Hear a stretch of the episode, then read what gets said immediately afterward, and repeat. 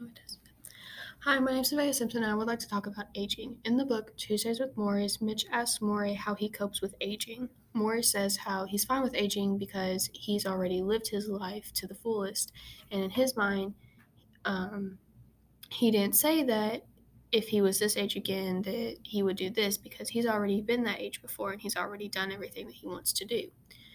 Now, my idea of aging would be when I say I wish I could hurry up and get my childhood over with, and then every adult tells me to stay a kid and just live my childhood as I should, but um, I haven't been a kid since the day that I had to start worrying about things that kids shouldn't have to worry about.